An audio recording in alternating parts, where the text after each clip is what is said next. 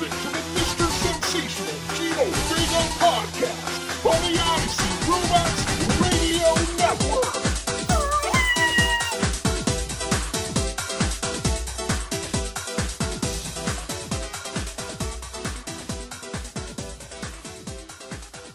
F O L K S. Folks, it's me. It's me. It is Gino V, Mr. Sensational Gino Vega, coming to you with episode 37 of the Mr. Sensational Gino Vega podcast on the IC Robots Radio Network, folks. What is going on? This is wild. This is crazy. This is my third time now in a row today attempting to record the much maligned, the much cursed episode 37 of the Mr. Sensational Gino Vega podcast on the IC Robots Radio Network. But, folks, while we may be exceedingly average, while we may be horrendously ordinary, we here at the MSGV podcast are not quitters. Oh no. Oh no. We persevere. We persevere and coming to you with the best 30 to 40 minutes of unwanted, unnecessary, unneeded takes, tales, and ruminations in the podcasting sphere. So, as agonizing as this particular uh, episode attempt has been thus far, we're coming to you regardless. Yes, uh, take one. Uh, the entire recording program that I use crashed about six minutes into uh, my opening rap, in which I felt that I was kind of spinning some very quality bad content, um, all lost to uh, the ones and zero wastes of uh, disappeared data, um, wherever it may be.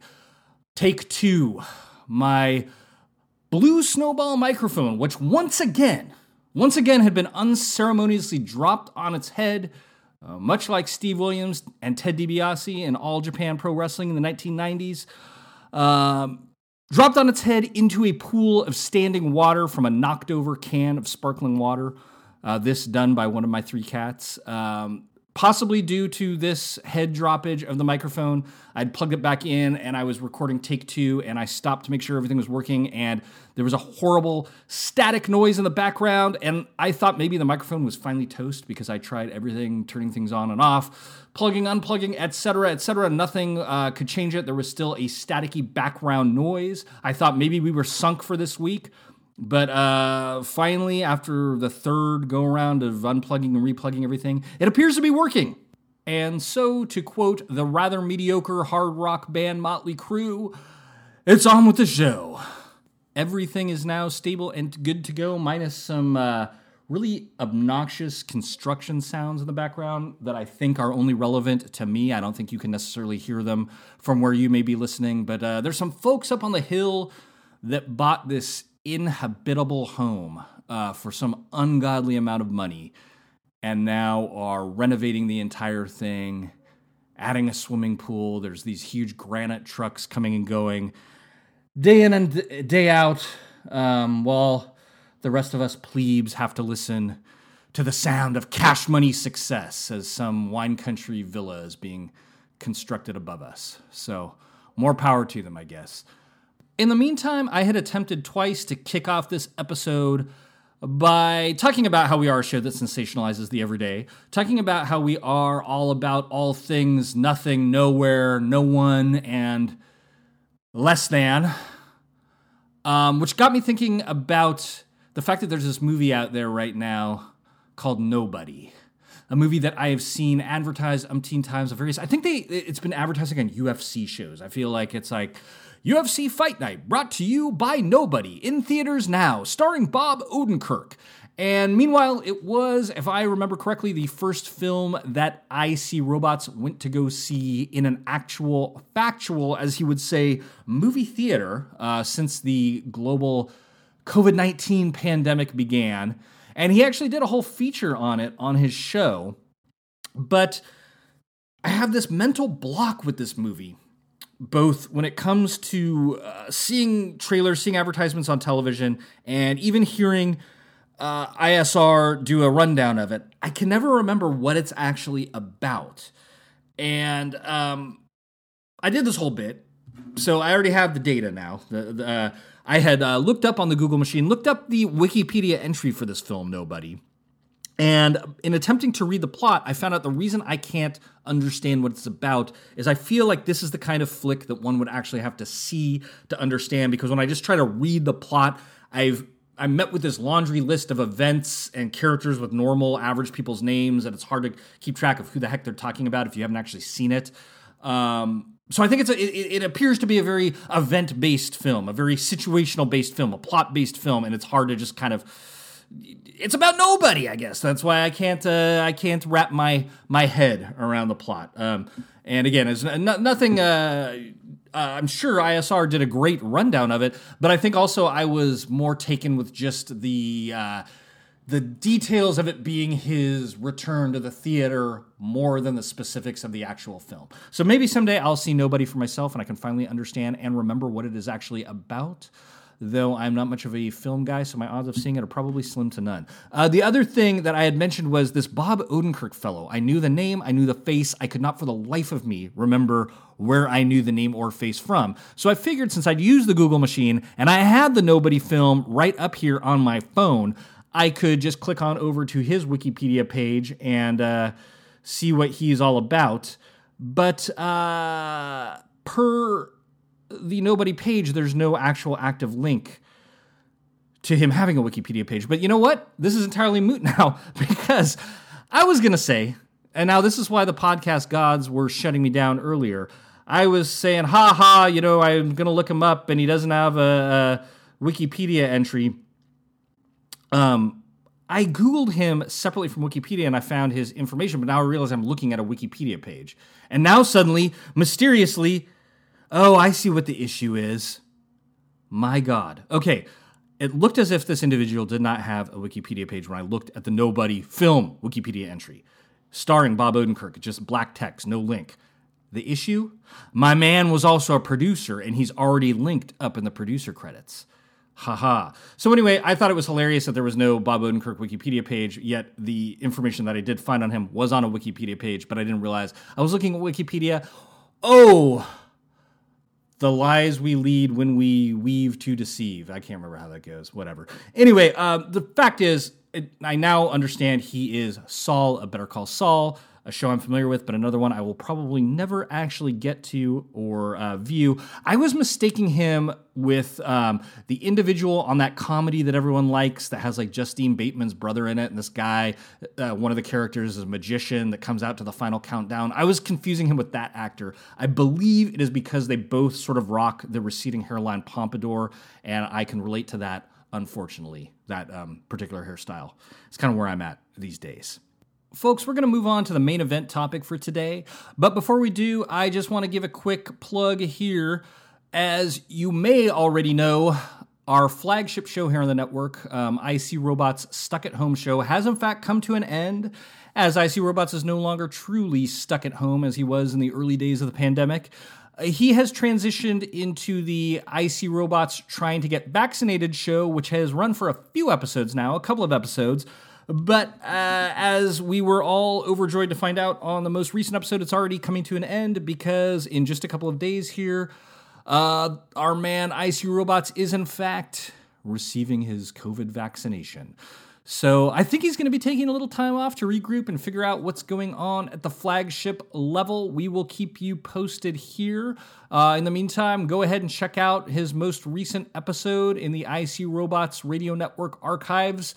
Either go to icrobots.com or just look up our feed on any podcast purveyor, IC Robots Radio Network. Uh, the Gino Vega, what Gino Vega had for lunch segment that I have do- been doing for him is also finally at an end. The final segment was read on what was possibly the final episode of the Trying to Get Vaccinated show. So check it out. That's what's been going on on the flagship level. Meanwhile, we will keep churning along here, doing our ordinary average thing on the Mr. Sensational Gino Vega show. We'll be back in just a moment to talk about baseball and to talk about the Oakland Athletics.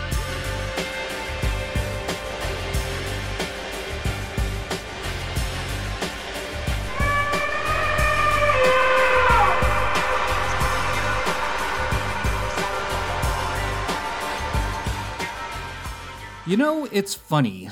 I don't think it's fair to say that I was a baseball fan as a youth, but I loved baseball. Not playing baseball, although I did occasionally. Uh, me and my brother and our two age equivalent friends that we each had, Anand and Ashok Basawapatna. Um, Anand was more or less my age. Ashok was my brother's age. We would play two on two uh, wiffle ball in my parents' backyard, where we would pretend to be various major leaguers when we were up to bat. Um, but I wasn't so much in love with baseball as a sport, but I was in love with baseball as a mythology. I was in love with the sounds and smells and sights of baseball the smell of fresh cut grass, the sound of a bat cracking on a ball, the sound of vendors selling peanuts, popcorn, uh, the glistening look of uh, some dude's light beer sloshing around in a plastic cup, going to the games and then languishing and lounging out in the sun, out in the stands. Um, the players with the organ music because they came out to bat in their uniforms. And then the players, as far as being this assortment of characters that I came to know by way of baseball cards. Something that uh, IC Robots talks about regularly on his flagship show. But I'm definitely in the same world, in the same universe, on the same wavelength with him as far as baseball cards go. Is that um, I had baseball cards as a kid. I really just got them by way of whatever came down the pike through the packs of Topps, Donruss, Fleer, Later on, I think uh, some upper deck cards, but but Topps, Donruss, and Fleer were my my uh, prime years go to for childhood baseball card collecting. I, I, I would end up with just whatever I got out of those uh, packs, along with a stale piece of bubble gum. I do think there were a couple uh, baseball card shops that popped up for a few here and there in Santa Rosa um, in the late '80s when I was a kid. Um, I, I feel like there was one on Mendocino Avenue across from Santa Rosa High School, um, near where uh, the skateboard store Great Skates was. Uh, I think it was upstairs. Um, I remember going there like once. Then I feel like there was also one maybe in Rohnert Park or between Rohnert Park and Santa Rosa. In any case, but I was young and I wasn't going to be spending a fortune buying uh, valuable baseball cards at a baseball card shop. I was just into just throwing my quarters down and, and getting a pack of Topps and seeing what came came down the pike. But by way of being exposed to all these random players versus the random assortment of cards I would get, you would start to become attached to certain players, much like um, see Robots and Steve Balboni. Um, simply based on having the card and kind of for whatever reason, something about the card spoke to you, something about that player you'd had an affinity with. And again, it had nothing to do with the X's and O's of swinging a bat, hitting a ball, and running. It was all of that sort of field of dreams, Americana mythos that was behind it. Um, and I was very taken with that. And again, I didn't, I wouldn't sit there and watch baseball per se as a kid. I feel like it was on all the time. Like my dad would always have baseball on the radio. Um, there was usually a game on TV, but it's not like I sat there and religiously watched games in real time. But I did like collecting bits and pieces and tidbits here and there of the sport of various player trivia. And I would go to games as a child when I was really young. We lived in San Francisco. I would uh, go with my dad. My dad was a San Francisco Giants fan. We go to Giants games at Candlestick Park sometimes, but we would actually go to probably more Oakland A's, Oakland Athletics games because while my dad was not an A's fan, the A's stadium was much easier to get to without a car. Um, and we lived in San Francisco. And we had a car, but you know, it's when you're do, doing the urban thing, you don't necessarily want to always be driving everywhere.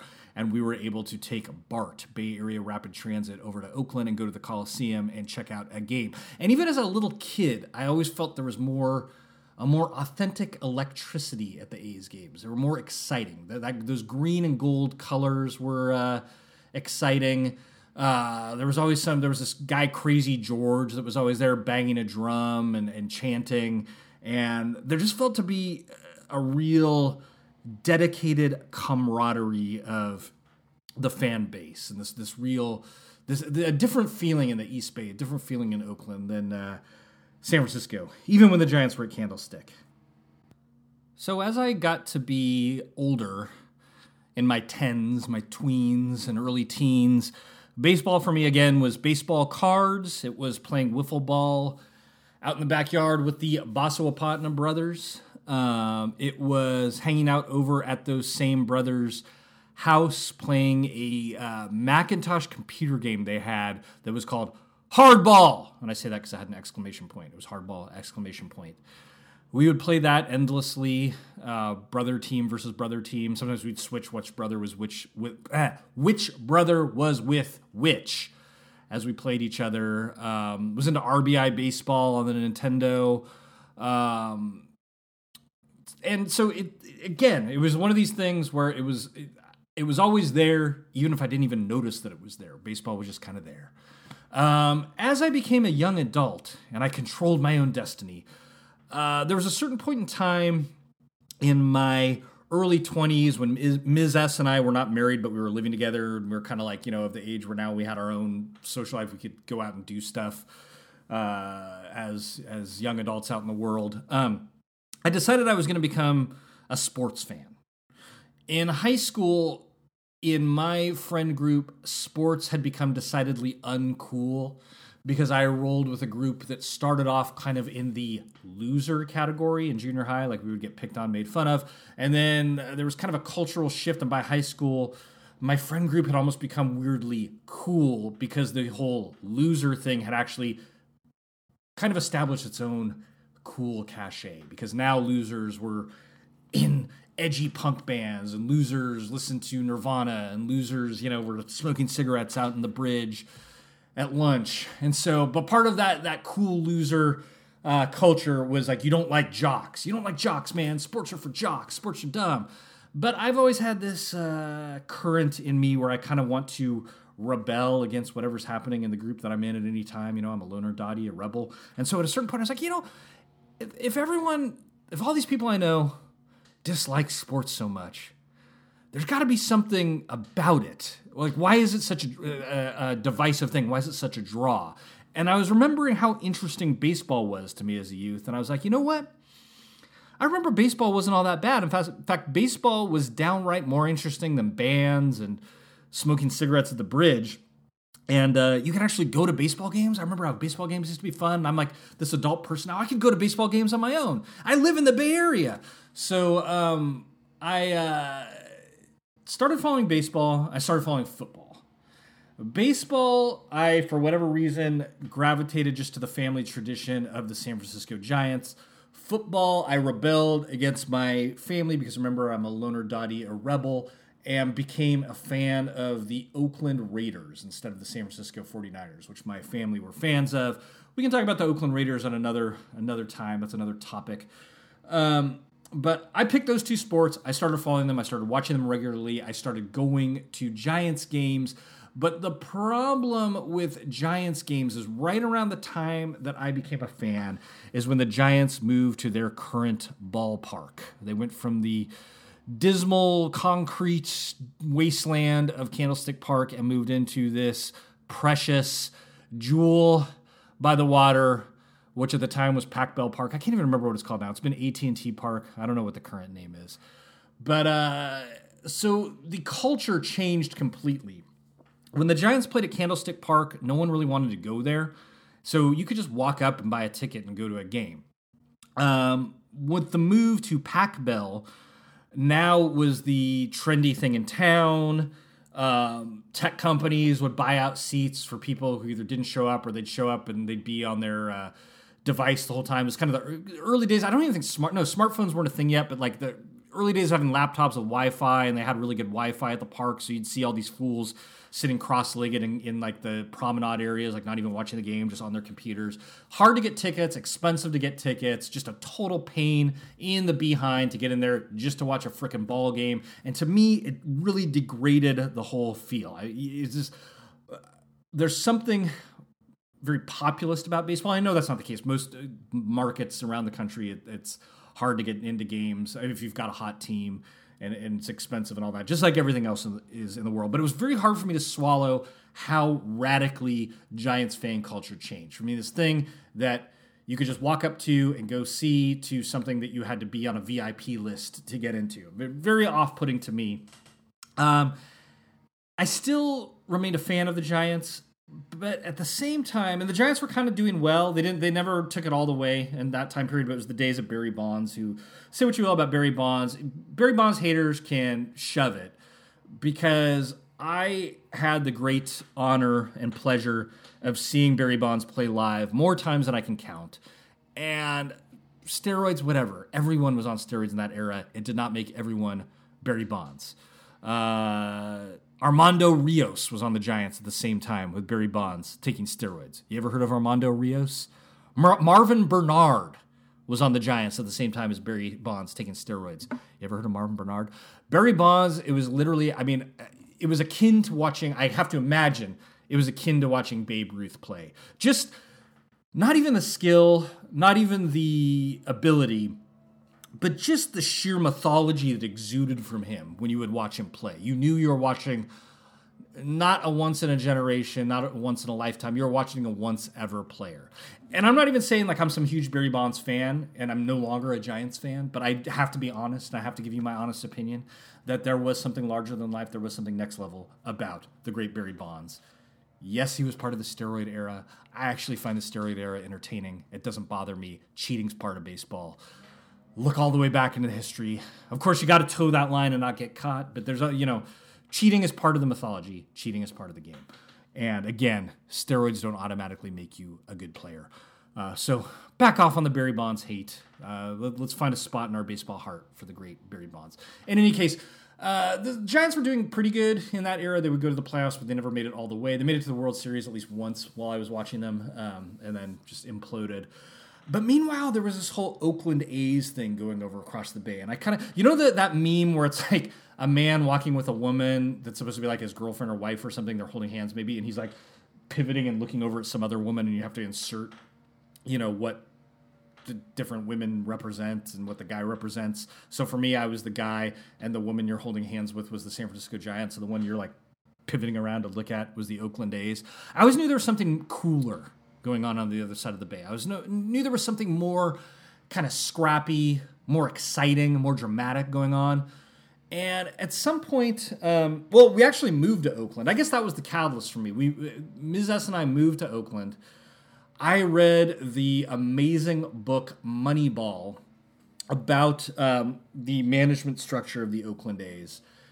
And I was blown away by that book because um, part of my psychology, part of the Mr. Sensational Gino Vega psychology, is an obsession with simulations, an obs- obsession with like putting a bunch of stats into a machine and seeing how they spit out on the other end. That's why I play games like Fire Pro Wrestling, where you pit realistically statted wrestlers against each other, and I don't even play them. I do computer simulation to see with all those realistic stats who comes out on top similar with sports games, I do the same thing. And so I was like, my God, with Moneyball, it was literally playing a sim game with human beings and in actual real life statistics. Because the whole point of Moneyball is the Oakland A's are a team with no money and no ownership interest in signing big long term contracts for star players. So their general manager at the time, Billy Beane, had to come up with a way of creating a competitive team without big money star players. And his way to do that was by honing in very specifically on certain statistics and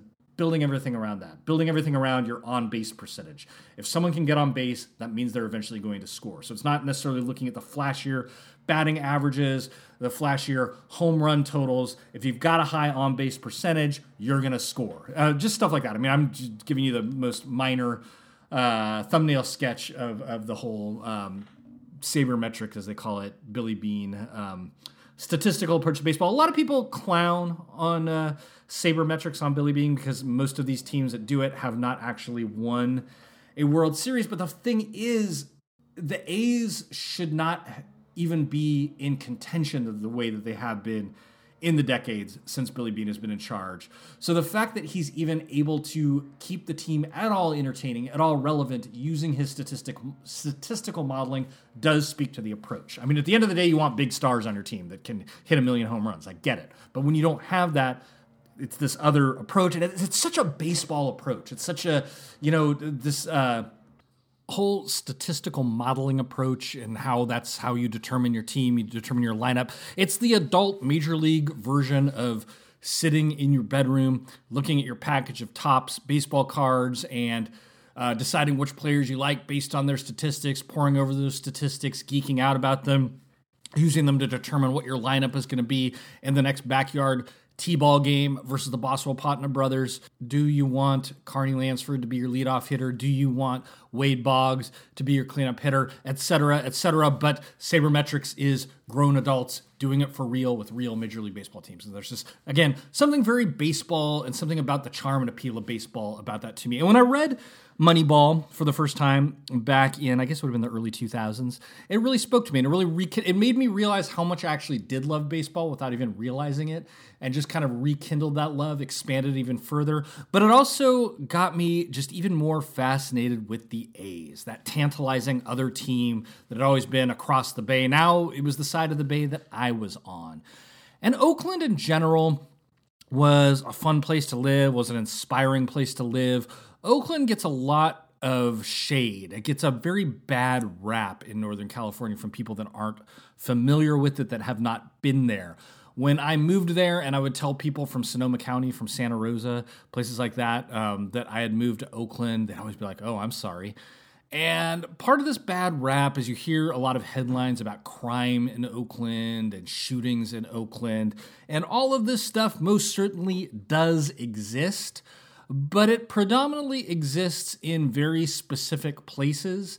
And you can lead an entire life in Oakland without really coming into contact with kind of the, the the worst sides of Oakland, the uglier sides of Oakland. You know, there's there's always the news of the weird, you know, someone gets assaulted downtown or this, that, or the third. But I mean, these are the stories of any urban city in America, probably any city anywhere when you have a large population. Uh, base strange things are going to jump off from now and then. But for the most part, Oakland was this fun, vibrant, colorful, small city. It's only about, you know, 400,000, 500,000 people, which is really insane that it has at various times housed up to three major sports franchises. I mean, I guess part of it is the proximity where it is. The Bay Area is weird. I was talking to someone from New York about this once, where in New York you have this huge, sprawling New York City consisting of all these boroughs and then nothing else really in the state.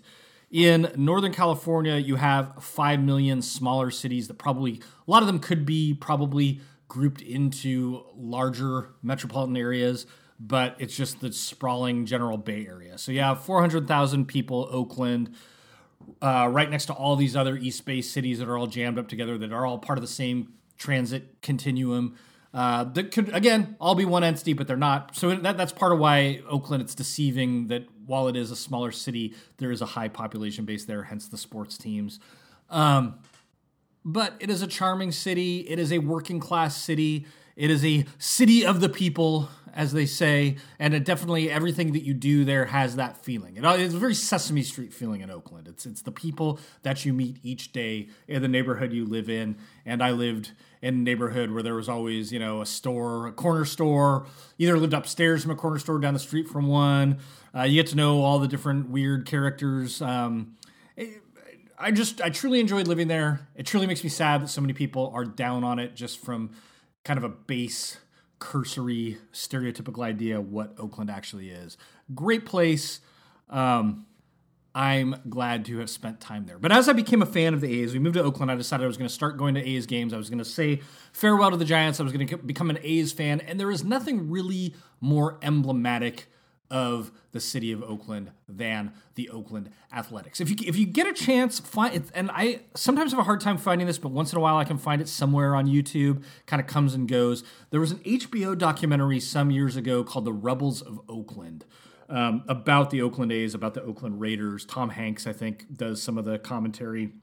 But it's just really a love story about Oakland and what those teams mean and have meant or, or did mean to Oakland and how each team embodies the Oakland spirit, which is really this kind of flower growing in the concrete. You know, that's it's it's one of those types of places, and the teams are really indicative of that. So, when I lived in Oakland, and when I started going to A's games, it was really amazing because I could walk out the front door of the building I lived in, walk down the street, go downstairs to a BART station, and about 10 minutes later, excuse me, be at the Oakland Coliseum.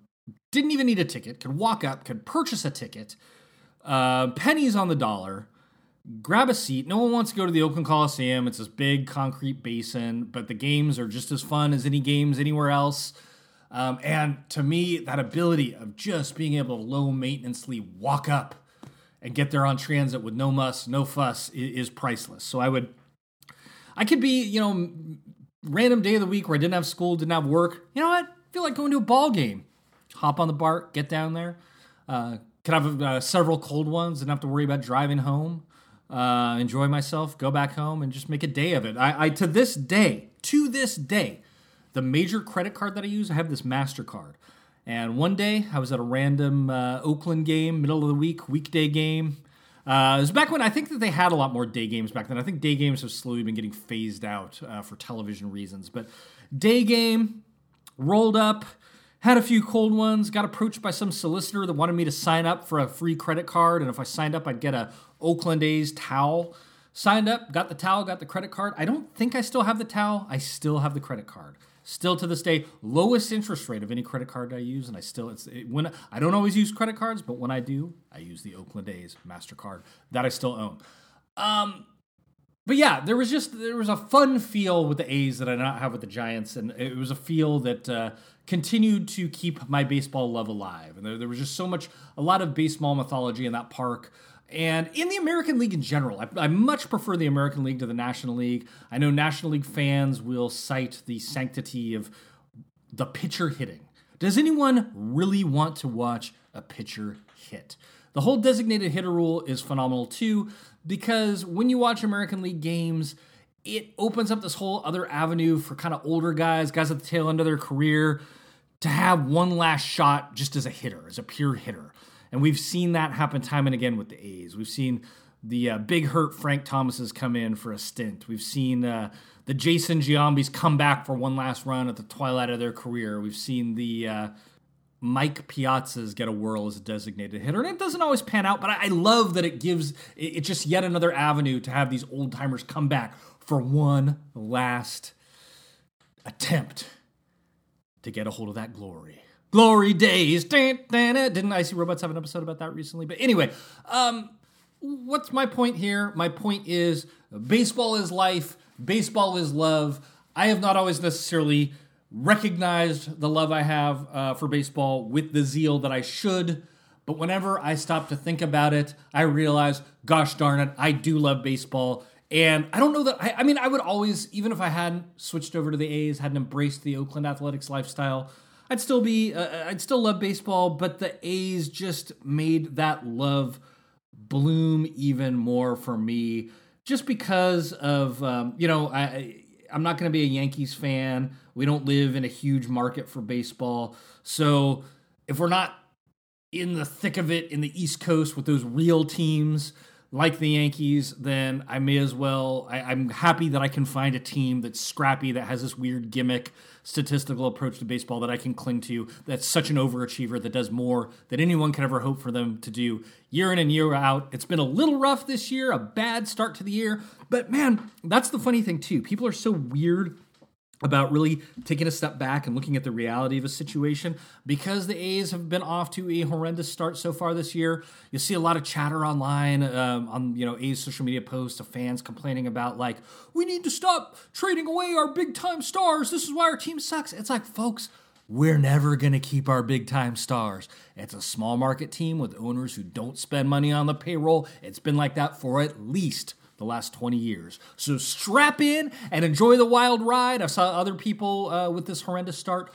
Same old A's, typical A's. Uh, I think this was their worst start in the last like 105 years or something like insane like that. So, nope, not the same old A's. It is a particularly bad year, worse than we're used to. But people are just so like glum and whiny and complaining. I don't care. I'm enjoying it. I'm enjoying the sound of the crack of the bat, the the imagined smell of the grass, seeing a few people in the stands.